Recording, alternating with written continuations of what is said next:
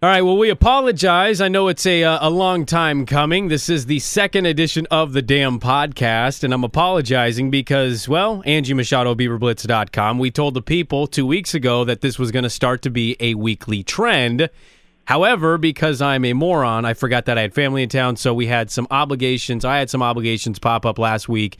I apologize for missing the Dam podcast, but I promise you from here on out, it is going to be a weekly Oregon State exclusive podcast previewing Oregon State's games, talking a little Pac 12 as well as some of the storylines that pop up. But welcome to the second episode of the Dam podcast. You have family in town. I go on vacation. It's been a little crazy, but um, yeah, we are set now, Brandon. Set. Yeah, I I, I think listeners deserve to hear that uh, kind of behind the scenes. Angie was asking me, "He's like, hey, what day did we want to do it this week?" And I go, "Oh yeah, that's right. I can't do it this week, and I'm so sorry." And she didn't say so, but I'm telling you, listeners, you should. I, I could just feel that Angie Machado was inc- incredibly devastated last week. Crushed, crushed. but there's a lot to talk about with Oregon State football as we are about a week away from Week One. Cal Hawaii is going to be this Friday, and then the following Thursday, next Thursday, Oregon State kicks things off against Minnesota uh, in Minneapolis. So let's let's just start. Let's get into it. Let's start with running back depth. Uh, a lot of questions. We got some really good questions as well. We'll answer those on this edition of the Dam podcast. Uh, but let's start with running back depth. Uh, Angie, I'm curious, first of all, how you felt about running back depth before camp started. And second of all, uh, who have you who have you been the most impressed with thus far during fall camp? Well, I think when you looked at the depth chart when they released that, you know, before fall camp started, there were nine guys on the depth chart. It was crazy. So, um, you know, right now you have Ryan Nall as the starter. And then the one I've been really surprised with, and not so much surprised that he is is doing well, but just surprised at such an early age, is Artavis Pierce out of Florida, true freshman. Um, he is, you know, on the scene, and then Tim Cook is right there as well. So I really think those are your three, your big three with with Ryan Nall, Tim Cook, and Artavis Pierce.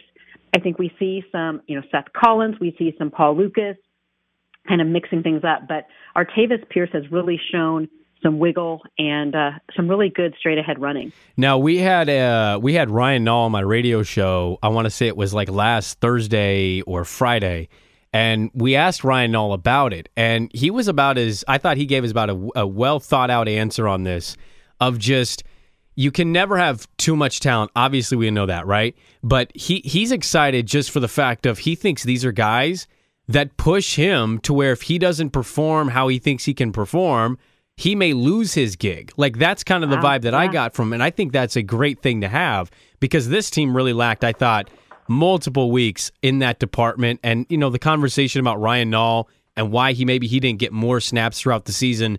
That's an entirely different conversation.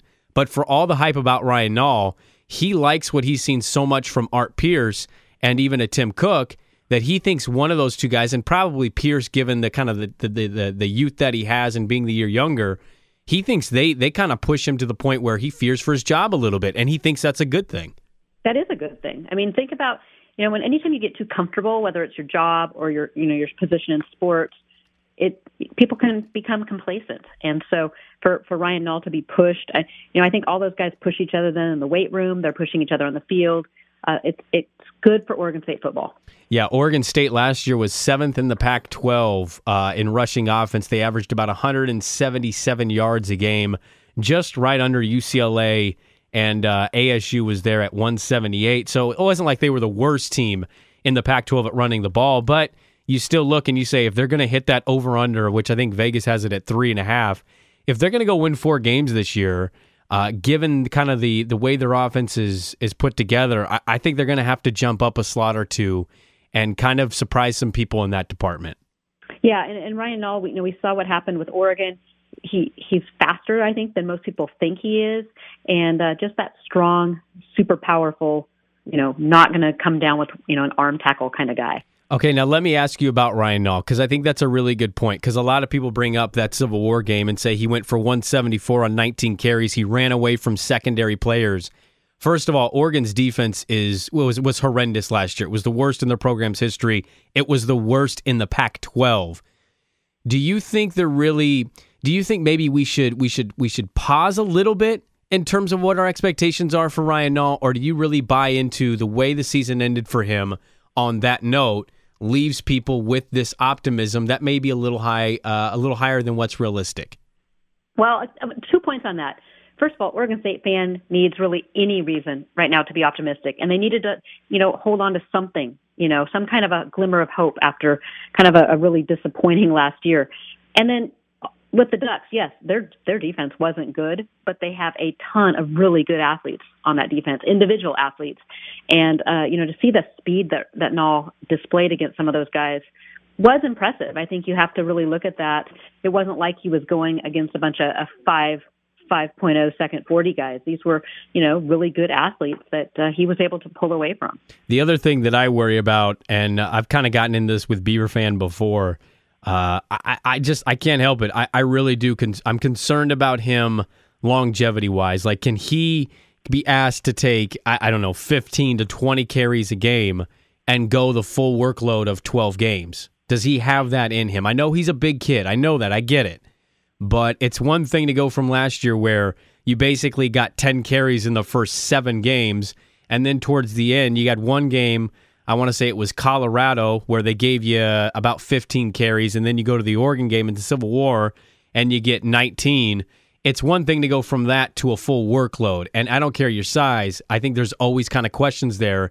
I admittedly worry a little bit about kind of his health there and, and, yeah. him being able to last for 12 games. No, I I completely you know hear that. I mean that's running back is such a brutal position to play. That's where I, I think this is where I'm anxious to see what happens because if you go back to remember Coach Riley, he always kind of picked a guy and he rode that that guy all the way through the season. Very, you know, even when guys were maybe a little dinged up, he just he kept it up and kept it up and really didn't rotate guys in and out. I want to see what Coach Anderson does, what the offensive coordinators do, and and you know, do we see more Tim Cook? Do we see some Artavis? Do we see Seth Collins or Paul Lucas? And that you know that helps take some of that load off of Ryan Nall's shoulders. Uh, how how are you feeling right now in terms of what's behind him with Art Pierce and Tim Cook? Because you mentioned Tim Cook on the last podcast as the experienced guy who's about 6'1", 210. Art Pierce, not a small guy uh, himself. He's 5'11", 201. Uh, I, I'm curious right now if you were to place a depth chart on the running back position, where would you rank Pierce and Cook behind Nall? I would probably I, right now I had Tim Cook is two and Artavis at, at three. You know, Tim Cook, I don't know if many of our listeners remember, but last year on the very first Dam podcast we had, I said he was going to be the guy, and then he got injured. Mm-hmm. So that um, I, I do think we see him. You know, if he can stay healthy, we see him get quite a few carries. Artavis is just kind of a different, little bit, uh, little shiftier. And then you, but then you throw in, you know, a smaller guy like Lucas. I, I just think the Beavs have a lot of weapons there that a lot of teams will overlook. Yeah, so the running back depth, a big area uh, in question mark, I think, for Oregon State, for for people outside of Ryan Nall. And again, Ryan Nall should still be a question mark for people. I think it's legitimately. Uh, I think it's it's a it's an accurate kind of feeling of of not being maybe hundred percent in, of like just wondering about him. And look, I get it. Optimism for Oregon State fan uh, anything is a premium right now because the program won two games last year. I, I totally understand that part of it. Uh, I just think it's fair for fans out there that have question marks about a guy like Ryan Nall. It's fair to have those question marks, but I do think the depth right now is putting them in a position that they haven't been in. I would say three or four years. And I'm not. I'm yeah. not I don't mean like you're going to go have Ryan Nall rush for 1,800 yards. That could happen, but I just feel like it's it's as be, it's as good as it's been uh, in a while. It really feels that way. It is, and, and that's just it. And, and that's kind of transitioning into our next topic. There are going to be so many new faces, both you know, running back, defense. Um, that it, there's so many unknowns. You know, really, when you look at the uh, at the depth chart, wide receiver probably is the the most known commodity of the the entire group. Mm-hmm. Yeah, uh, they had a scrimmage. So you mentioned kind of the young guys that are going to get some start and uh, get some starts and get some playing time this year. Uh, the scrimmage, which went on, what was that, last Thursday? Thursday, yeah. Yeah, so we didn't get to talk about that much. I was reading uh, Brian Rathbone's scrimmage notes from uh, from that uh, about four days ago um, on beaverblitz.com and just kind of getting a recap of, of some of the plays and some of the players who were getting some looks. And that's the thing that we had briefly discussed on the last podcast. This is going to be a season where a lot of inexperienced freshmen are going to get their experience and get that opportunity to play. Yeah, it's going to be, um, you know, it kind of leads into one of the questions I got, and it's probably a, a good time to talk about it. Was Greg Harden on Twitter asked what the two deep was going to look like at linebacker. Mm-hmm. So, um, you know, there's some changes there. I mean, there's some experienced guys, but you know, I'm looking, you know, Bright Ugwoegbu, he's really kind of stepped up. Coach Clune has talked about his leadership and what what he's brought. You know, some other familiar names, Ngalu, Jonathan Willis, Caleb Saulo, they're right there in the mix as well. But then, you know, Titus Failaga, he moved from defensive end to linebacker spot. Then you have a ton of new guys. You have Wesley Payne, who I honestly, he's a JUCO transfer. I expect we see him starting. You know, if not first game, he'll be right there in the mix for for playing time. He's an aggressive, hard hitter. Everyone in in Arizona that I've spoken with that have has seen him play both as a prep and at JUCO say he's unbelievable. Yeah. Um, and then you got some young guys. Shamar Smith. I interviewed him at uh, on the first scrimmage, I guess, a, a week ago Friday. Just, I mean, the kid's put on like 30 pounds since he's been here. He got here in January. He's he's huge. He's aggressive. You have um, a couple other younger guys that are right there: Anjay Hughes, Murray, Hamilcar Rashed. Um, so some tons of new names for Beaver fans to learn, new numbers to learn. If you're like me, you'll be looking at the field and and see a number and revert back to last year, who the guy who wore that number. So. Um, study the depth chart a little bit, study that roster because there will be a lot of new names. Yeah, I was talking to an individual that's not close in Gary Anderson's staff, but kind of close to the program in general. Uh, and they were telling, they were texting with me about Wesley Payne. And it's kind of just reiterating what you just said when you speak to the community college coaches about kind of the work ethic and attitude that he brings, which is a positive on the field. Uh, basically, all I've heard is rave reviews. And yeah, and this is a kid that he in community college needed to take 28 credit hours.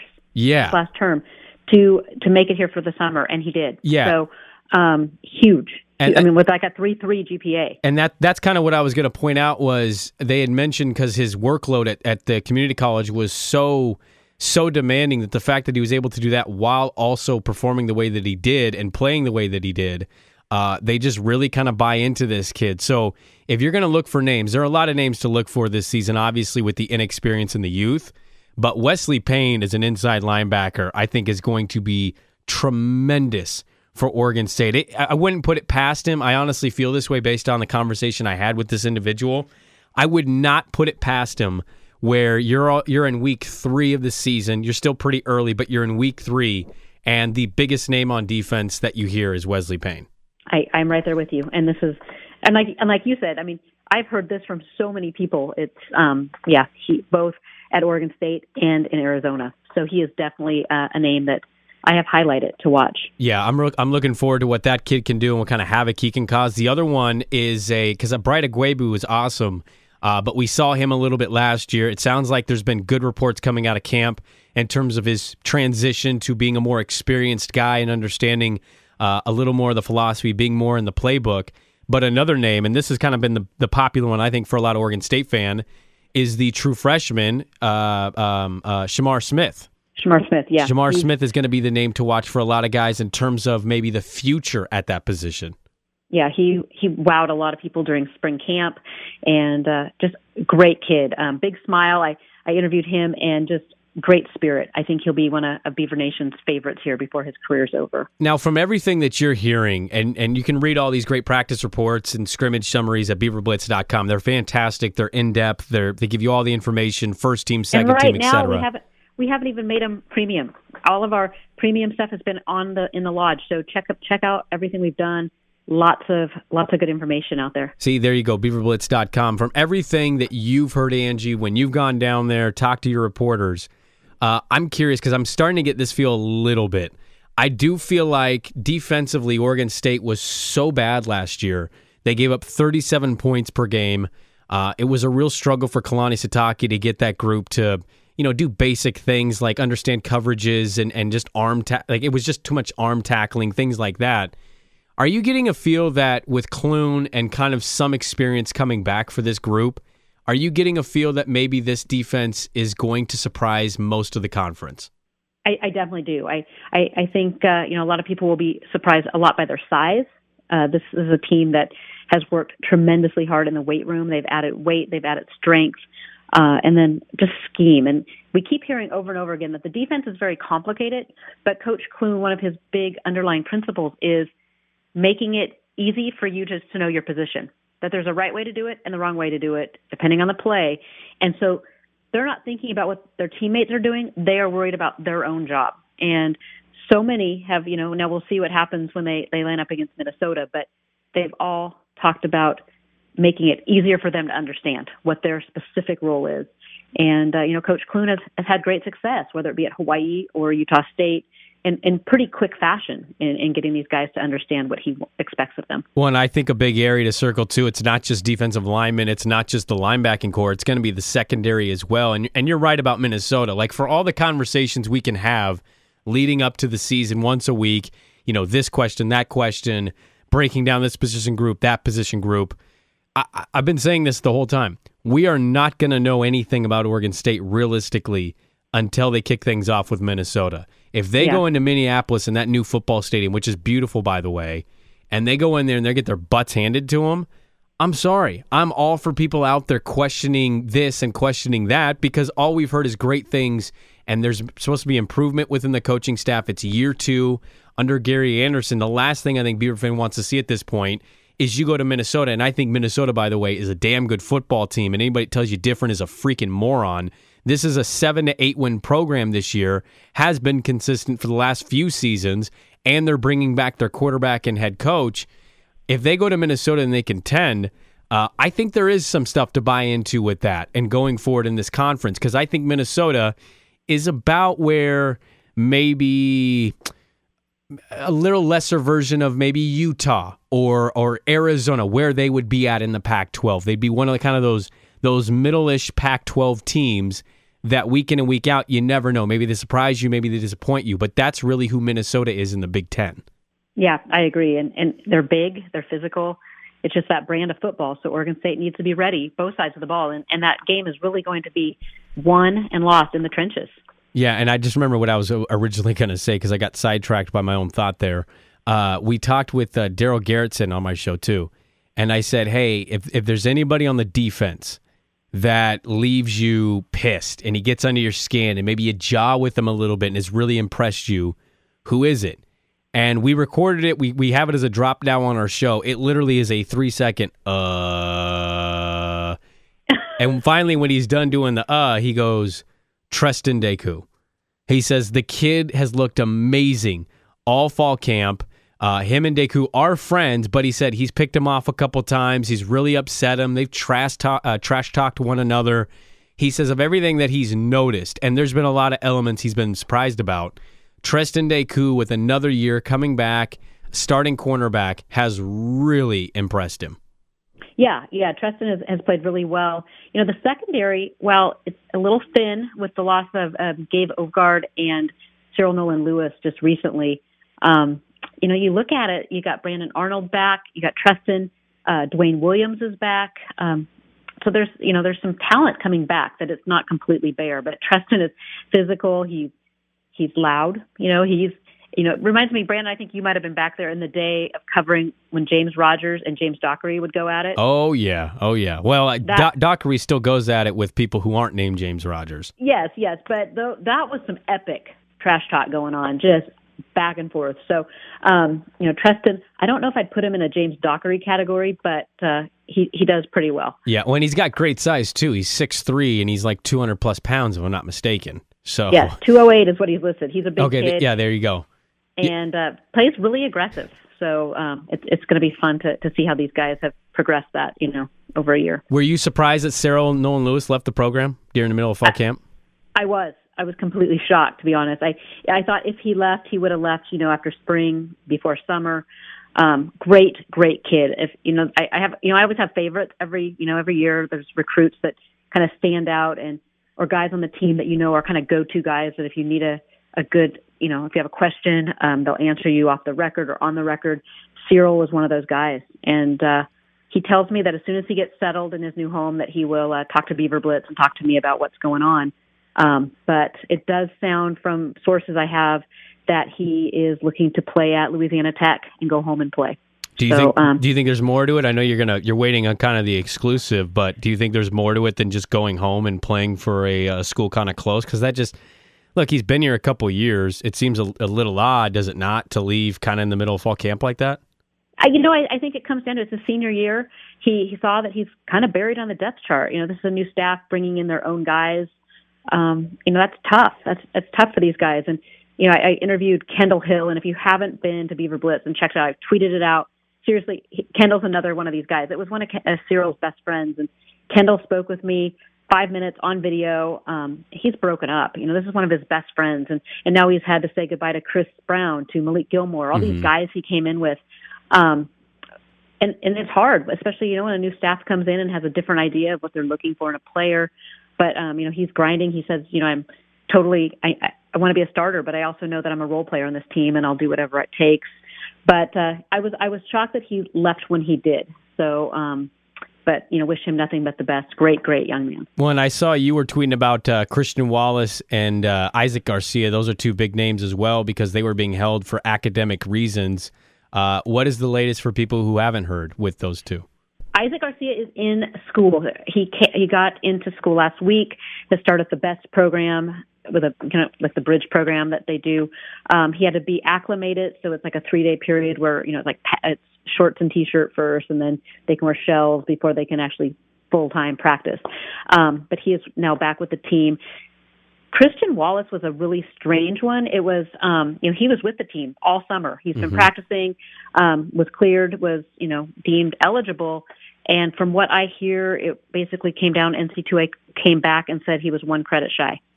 So he is home in Texas, just working on on that one credit, and uh, the staff hopes that he is back soon, sooner rather than later. Are we thinking he's going to be back soon?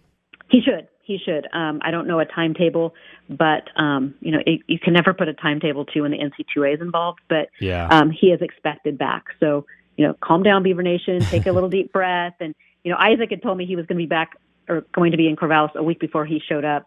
It, you, you, you're dealing with uh, you know the NC2A. Sometimes things are a little slower than uh, coaches and fans would like, but um, all reports I have heard is yes. Oregon State does expect Christian Wallace to be back with the team. All right, let's move to the sexy side of the ball. That's the quarterback position and the uh, the guy running the offense. We know Darell Garretson's going to be the guy with the reins for the Oregon State program. Uh, I'm I'm feeling more confident about him. Last year, I think a lot of listeners and people will go back and forth, and that's fine. That's the beauty of uh, doing a podcast like this. I would go back and forth with people of like, hey, like I get it. Like, you don't think Seth Collins is playing very well, but be careful because at the end of the day, he's the best athlete they have, and I don't know what other options you have. Now, I thought, I did think that uh, uh, Dave Baldwin and the rest of that that staff did a great job, especially specifically the Civil War game, of figuring out packages where Collins would would kind of be lined up right next to the quarterback, and at times do quarterback keepers and take handoffs and mix him in. And I think they've kind of figured out what they want to do with Seth Collins at wide receiver because he had a great uh, scrimmage that they had last week. But at the quarterback position, I do wonder behind Darell Garretson, and again, no, it's always a question mark with health in football.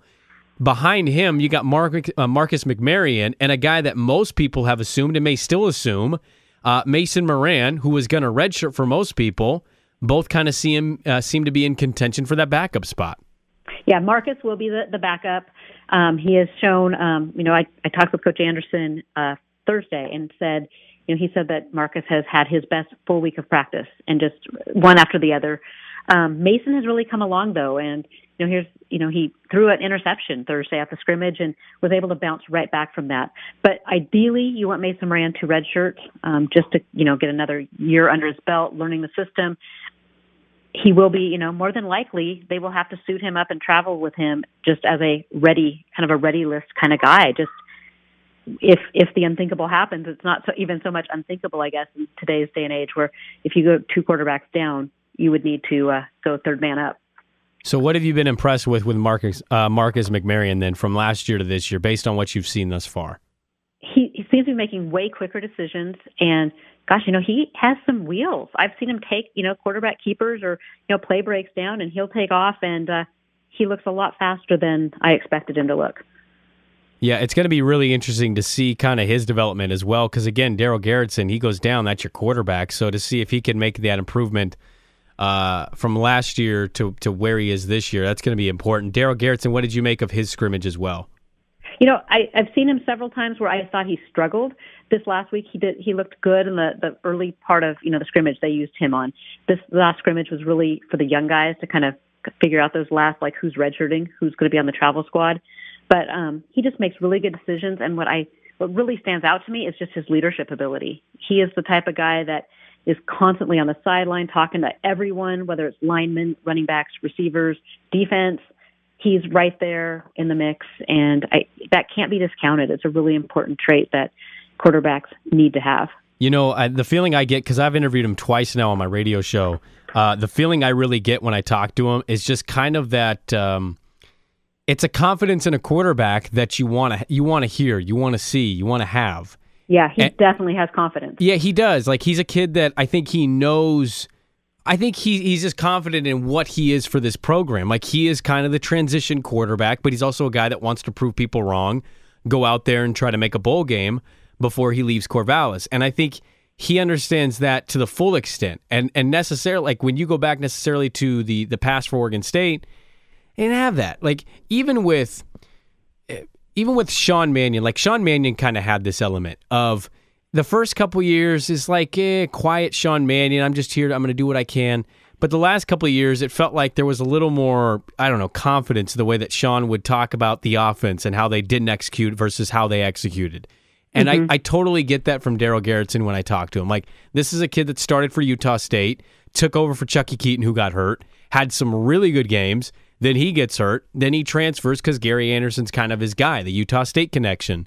And I just, I liked the confidence that I've gotten from having conversations with him.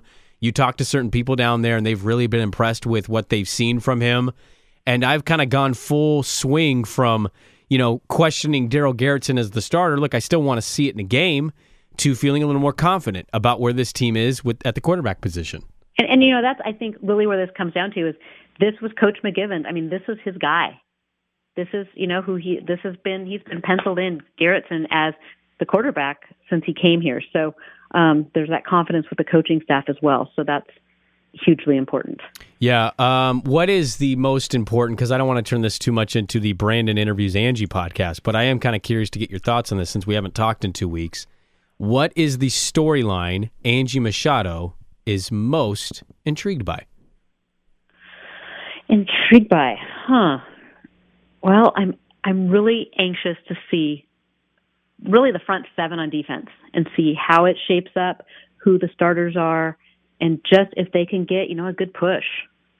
That's you know that and the O line. I think the O line is a question as well, but um, that storyline with the defensive front seven is kind of uh, I, I think that's a make or break for this team this year. Yeah, I'm with you on that one. And you what, know, what about you? What would your um, you know storyline be? Um, probably Nick Nick, Nick Porebski. Could he be Pac-12 Player okay. of the Year? You know, could he emerge in that uh, that category? No. Uh, yeah. look, I, I, like Porebski. Look, I, I, think the front seven is a good go-to, um, simply for the fact of just how god awful they were last year. Uh, I thought a lot of the secondary concerns or people who are upset with the secondary, I thought that was misplaced. I, I thought a lot of that was kind of on that front seven. Yeah, and, exactly. And, and, kind of the lack of production and, and tackling that they were able to do last year. So I'm with you on that. Um, if I had to pick a spot, y- you know, it's going to be the offensive line. Uh, I yeah. think there's a lot of questions on the offensive line, and you know, Dustin Stanton is kind of anchoring it, as put by Darell Garretson. A lot of people, and I was kind of one of them, had kind of just penciled in offensive line going to be better this year. But I just wonder because you got uh, you got Harlow, um, um, you got um, um, why is his name escaping me right now? Um, Will Hopkins. Hopkins. I mean, you, you got some. There's there's question marks. I think in different areas of just is this guy going to play versus how is this guy going to play when he gets that opportunity. And I, will be honest, like I, I just I wonder about the offensive line the most of all the position groups. Yeah, I do too. I mean that's that's when you asked me that question. I was kind of going back and forth, but I went defense. But you know that was another question we got from two ba- two brains, and actually a couple other people on Twitter asked as well. Is will we see Harlow this year? And I'm I'm going to say no. I, I think we see him redshirt this year, but that's you know what I'm going off. Yeah, of. you broke that news. You said Sean Harlow yeah. is going to redshirt. I like that prediction. So I'm, I'm still sticking with it. He's doing some practicing with the team, but he is not going on any of the live stuff still. So, um, you know, I think we see Blake Brandel. Mhm. Will Hopkins has been dealing with a concussion issue, so um, he hasn't practiced a ton, but you know he'll be right in the mix when he's back. But uh, and then Yanni the Demogerontas, he I think he's getting a little better, but gosh, that first two weeks of practice, he really struggled with his snaps, and you can't have that at center. Uh, if I had to ask you this, because I'm going to anyway, where would you place what? What is the what's the offensive line going to be? I know we got the two deep originally, but that was like a month ago. Do you think it stays the same from what we got, or do you think it changes come week one versus Minnesota? I, you know, right now I, I, it's pretty close. So Dustin Stanton at right tackle, Gavin Andrews right guard, Yanni at center, uh, Fred Lauina at left guard, and then Blake Brandel at left tackle. So um, that's kind of the starters right now as I see them. But you know, we've seen Gavin Andrews do a little bit of center. We've seen Kammy Delp at center a little bit. Mm-hmm. Um, but I think Yanni is is the guy. He's been taking the majority of the snaps. So Are we disappointed Kearsley's not in it more? yeah, I you know I really don't know what's up with that. That's just been a bizarre. I know he was injured, uh, did not travel with the team to Bend, but I especially for the Portland area. But that's the local that- kid, you know. The local kid, you know. So um, an interesting story there, but um, I I, can't- I think right now he needs to get healthy. I can't tell you. Well, I think you're right on that, but I can't tell you. I went to probably five or six Thomas Tyner games his last year for our uh, radio station. And first of all, Aloha is really close to where I live, so I kind of wanted to just check it out. You know, watching his runs, it was always amazing. Like I got why people would be entrenched with the kid. His speed, size, the power. He'd have these breakaway runs of 60 yards and be like, "Phew, this is a, this is like not even fair for some of these high school kids to face against. But a lot of people, what they didn't talk about was he had Braden Kearsley on the left side, opening up holes wide open for him to run through. And Yeah. when he went to BYU, I know a lot of people locally were kind of disappointed that he would come and commit with Mike Riley and go to Oregon State. Um, and he went to BYU, and obviously it didn't work out. I think there there's some people out there that had the assumption that oh he transferred back he'll sit out a year and he'll be a starting offensive lineman on this team and you're right the injuries are a big concern but 6'4 307 pounds he's not the biggest guy in their depth chart but again he's the local kid so I think a lot of people always have kind of an interest and uh, curiosity with where he's at right now Definitely, yeah. So he's definitely on the watch list, but uh, right now it's Yanni. Yanni's the guy. Yeah I think offensive line is probably my biggest concern or biggest question mark uh, as especially with the depth. You know, especially with the depth, there's just not a lot of it. Well, and I wonder too, because Gary Andersen's shown us just in year one, he's not past still experimenting and tinkering with things. I don't like that necessarily once games get going. Like fall camp is your time to do that. But when games Yeah. get going, it's like, all right, pick your groups, pick your starters, pick your guys, and stick with it. Like I hated, I hated the narrative, and I like Gary Andersen. I'm giving him all of all of the benefit of the doubt. I hated the way that they tried to spin. Well, you know, McMaryion and Seth Collins and uh, and Nick Mitchell. Like we really have three quarterbacks here, and we're gonna play two of them all season. Like that's not a bad thing. Like no, when you have two quarterbacks, you have no quarterbacks. exactly. Pick And a starter and go with it. Quarterbacks. No line is where you need to have that gel. Yes. And uh, You yeah, need the continuity, right? You got to Yeah. have your guys blend. You have that chemistry. The you know, if the guard sees something that the tackle's dealing with, he kind of instinctively rolls over to help him a little bit. Like that matters on the offensive line. And so I'm going to be really curious, and I think fans out there should be watching this. Come week one, watch the offensive line. If he can stick with the group in week one, and granted, performance is going to be huge for him, but if he sticks with it, I'm going to be satisfied. And even if they struggle a little bit, I kind of still want to see you go two or three games before you think you have to make a change. Like allow these guys to have game reps and go out there and show you. If they can't get it done, then I'm all for it. Fine. You have to you have to pull the plug. This isn't going to be your season anyway. But I really want to see him have that continuity on the offensive line. I, I agree. Like I said, the and quarterback. Would you stop agreeing with me? We're supposed to disagree. I disagree, but uh, it's really those those six positions are the ones where you really need that continuity. You can't be switching quarterbacks. I mean, snap counts can even vary, and and just different inflections. You just need the continuity. So, yep, I agree. Goodness gracious, Brandon, we're agreeing on everything. It's just crazy. I know it's ridiculous. Okay, uh, let's answer a few questions. We missed that on the last podcast. I'm sorry we were rambling about Dennis Erickson versus Mike Riley. Uh, by the way, appreciate all the tweets that we got on that one. I a couple people, uh, a couple people tweet me. Um, some, I, and they agreed with me. well, some people agreed with you, but you uh, there were a couple I didn't have where you were in the tweet, but they were like, "Yeah, she's totally right," and nah, I think it's revisionist history. We just don't like Mike Riley right now. It's all right, all you Riley haters out there. I'll tell him he said hi when I go to that game in September. Um, let's do some damn uh, some damn questions.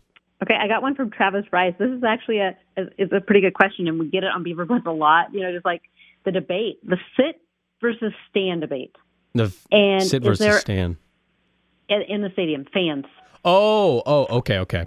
So when is it okay to stand? Is there a is there a protocol out there that it's okay to stand? Is it is it rude? Travis Rice asked this question. Okay.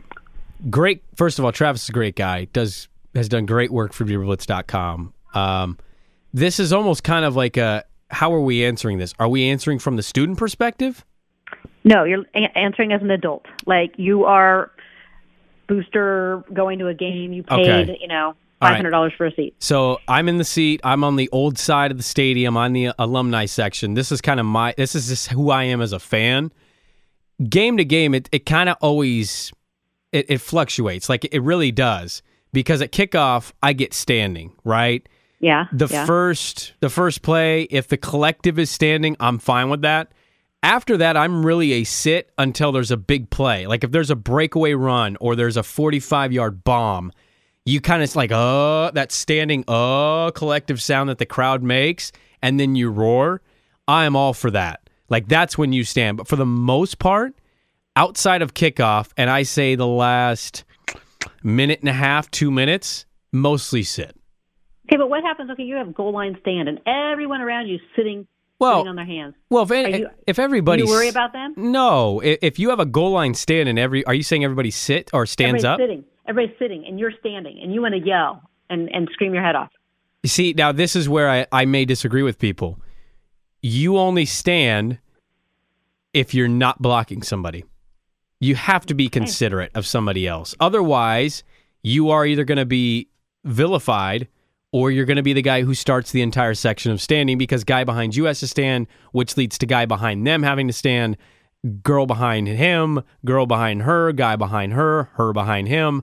Like you're either going to start it or everybody is going to be really pissed at you. Yeah. So goal line situation, like I get it, and I feel like usually people in those matters, uh, they tend to just stand for the goal line. But again, outside of kickoff and special circumstances and the end of ball games, I think most people understand it's sit. You sit, you clap, you sit. You know, standing is a it's a routine. That's a student thing. You know, those kids are warm, they're drunk, and a lot of adults get drunk too. But that's that's kind of part of the student package. You got you got to stand. You know, I can't tell you how many games I went to as a student. I stood the whole time. I didn't sit at all. I stood. But I've gone down as an adult, and I was at the Weber State game last year in the section. I was sat on the new section just above the students, and I sat with a bunch of fans, and we mainly just sat the whole time. You know, Yeah. where do you come in with this? I don't know. I mean, I yeah, I mean, I get that, but I'm also, you know, if you're in a football game, I'm, it, and it, I guess it depends too on there's there's obnoxious fans out there that might be intoxicated or and they're just stand to be ignorant and be stupid. But um, you know, at the same time, then you're at a football game. Maybe you need to, you know, not sit on your hands the whole time too. Yeah, I'm with that. I kind of just feel it's a lot like basketball games. Like anybody that goes to a Blazer game, a Beaver Beaver game, whatever other game, I feel they're kind of the same. Like you, you, you stand a little bit at the tip, then you kind of settle into your seat. You're cheering, you're roaring. There's a fast break. You, everybody kind of stands up to watch the finish, the slam dunk. I feel like football is kind of the same. Like I feel like there's an unwritten etiquette that most people who go to sporting events kind of understand. You know what I mean? Yeah, yeah. It's, it's I there's a you. lot of ebbs and flows with sporting events. So I don't I I- I know that kind of doesn't answer the question, but I really do feel like because of the way circumstances are in different games, it really does fluctuate. It does change. Um I did have a question for you before we get to one more another question with uh, some of the listeners out there. Okay. This terrace thing, this whole they're opening the terrace this year. Yes. What have you made of it?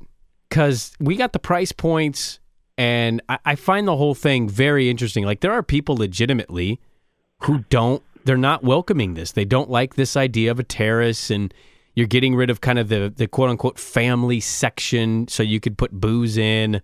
What have you made of the whole terrace thing? I think it's expensive.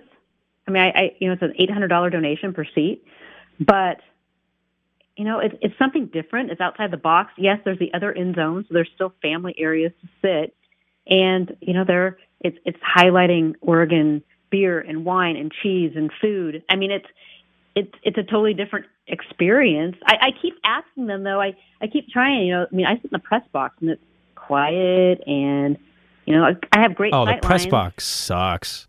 It's great, but I keep telling I keep telling the SIDs, I'm like, come on, you know, I will be, I will take one for the team, and I will cover the game from the terrace. because I swear to God, my tweets are so much wittier when I've had a beer or a glass of wine. Look at you trying to get some booze. Nobody, nobody is buying it. Look- I'm like, oh, come on, I will do it. Uh, I, I can write, I will sacrifice sight lines to give fans an experience from there. But Okay. I, I know some people have been upset because I say it's too um, exclusive because you need to have a wristband. That's all because of the fire marshal. I mean, it's all they can't have Yeah, body unlimited count. Yeah. um, you know, I wouldn't be opposed to, you know, maybe selling. See, my my idea, and we had a big discussion on in the lodge at Beaver Blitz about this. Is, you know, why not sell alcohol in the stadium and close the reentry policy? Yeah, I don't know how many people would be down for that though. See, here's the funny part. Y- that sounds good in theory. I've run this across people and just in my building, like who I work with, random Coug fan, uh, fan, random uh, Husky fan. I got a UCLA fan, and I've ran this idea by like, what if you gave booze to the stadium? Like Washington State just did this. They're going to they sell booze now. But then we told the Coug fan, we said, oh, but there's no leaving, there's no reentrance into the stadium. You can't leave. So basically, you're signed up to get booze, but you have to stay there the whole time. And he goes, uh, I don't know if I like that. Because a lot of people like to go back to their trailers, their setups, stand in front of the propane heaters, and do their own boozing and have their own kind of halftime show. Yeah, yeah. And I don't know if a lot of people like spending seven, eight dollars on a beer, but the deal is that you can't leave the stadium. Like I don't know if. I don't know if people value that. Which, by the way, you're advocating to sit in the booze section to report and do your media thing. Why don't you just have a couple beers before you go to the press box? there you go. That's what I do. Maybe I should. I should start hanging out with you, Brandon. Well, yeah, I just I Like I, kind said, of my, my my tweets would be so much wittier. My Yeah, posts I would just- be so you know I can't honestly. so, so much fun, more fun. I just can't. Uh, I can't to handle the pretentiousness of that press box sometimes. So sometimes I will go have a couple pops. Yeah, yeah. like there are certain media members and just certain people that show up to these things, and it's like, I, I don't know. I, I this is gonna sound really douchey. I hope not, but why why the fuck are we wearing full suits to college football games? Like, who are we? What are we Yeah. doing here? Like, Yeah. I, you're not. I, I don't mind the clothing. It's, what bothers me are people in the press box that don't watch the game and sit and talk to each other the entire Well, game. You get that. Uh, I really enjoy. You know what I enjoy is like if I'm engaging into a conversation with a media member, like, oh, what did you think of that play? "Eh, I don't know about that one. I like full on media guy, and I'm not naming names. I think you know who I'm talking about, and I'm sorry for listeners, a little insider. There are certain media members, plural, that legitimately question almost the entire coaching plan. And it's Yeah. it's Oh, yeah. really fascinating to me of like, huh, we think we could go down there and do this better ourselves. This is interesting. Oh, I flat out know I couldn't. But that's why I'm doing what I do, and I'm not making $2 million a year to do it. Yeah, well, that's why all the pressure's on them. Exactly. All right, sorry for interrupting the Q and A there. I just the terrace is opening. We've gotten Yeah, a lot I- of good I think it reaction on a radio fun. show, and I'm I'm Don't curious. you think it looks fun? I think it. I, look, we uh, we played the game. One word to describe it: necessary. You have to do things like this. I'm sorry, Yeah. but th- the reality is with Oregon State. For people who always ask me, because I'm, you know, I do a radio show in Portland. Like, I'll get, uh, why do you talk so much ducks, or why do you, why do you talk this? Like, it's just a reality. There are a two in program. I'd love to talk about them more, but the metrics just say that they don't, they don't attract the same way that this program or that program do does. Right?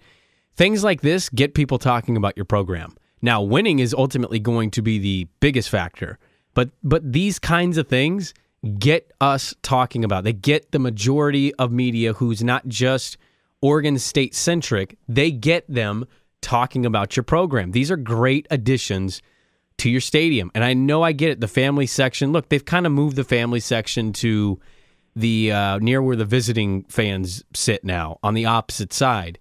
But I think these kinds of things are necessary. I'm a guy that personally, I love games. I do. But I'm also a huge college football fan. And I know a lot of you Beaver fans out there are as well. You love to watch Notre Dame, Texas. You love to watch USC, Bama, Florida State, Clemson, any other game. When you commit to an Oregon State game, you're committing to basically missing the entire day of college football. That's a big commitment for a lot of people. I'm kind of one of them at times. So if you can enhance my experience there by offering me local restaurants, local foods, uh, brews outside of just Coors Light, I if I'm going to commit to a day down there, that's a great experience to have. Yeah, and it, the stadium is going to look. I mean, that the old side. This is a discussion for another day, but that needs to be done. But sitting on the old side, the press box side, and looking at the Valley Center, and when they get the new auditorium built, and you know all that, and then looking across to the new side of the stadium, it's looking more and more like a, a big time college football stadium. Yeah, exactly. I, I just I, I get the the against conversation. I get it. I do. I'm just telling you from my perspective as a media member and even as a fan, uh, kind of just how I view it, like where I weigh in of you know well, yeah, talking I mean, about you I, and it's better for me. I, I was part of the fundraising team of, of raising Reser and that Loge section, I mean, people were confused, and what is that? And oh, it's too exclusive, and it's too. That was one of the greatest things that they ever could have done, and so many other programs now have copied it because it's been such a huge success. Well, and that's the other thing too to monitor. Like, go look at Oregon State doing this terrace thing, and this may not be groundbreaking stuff. Like the Dallas Cowboys have one in their stadium, but in college football in the Pac-12, uh, your your arch nemesis has one inside. This is perfect. This is right behind the end zone, outside for so many games in the in the beginning of the season. It's beautiful weather in this area. November into September, like we have great weather here. Those are going to be nice. Like there's going to be games where it's six, 65, 70 degrees. You're going to tell me it's not going to be nice to be kind of moseying around with a good brew in your hand and some good food. Like that's a great thing that I think other programs are going to take. Just like I thought the uh, was it called the squad, the ticket package. Yes, the ticket package for, people that are yeah ten years uh, ten years or under as an alum. Twenty dollars a month, and you get to go to any all the football games and any other sporting event you want.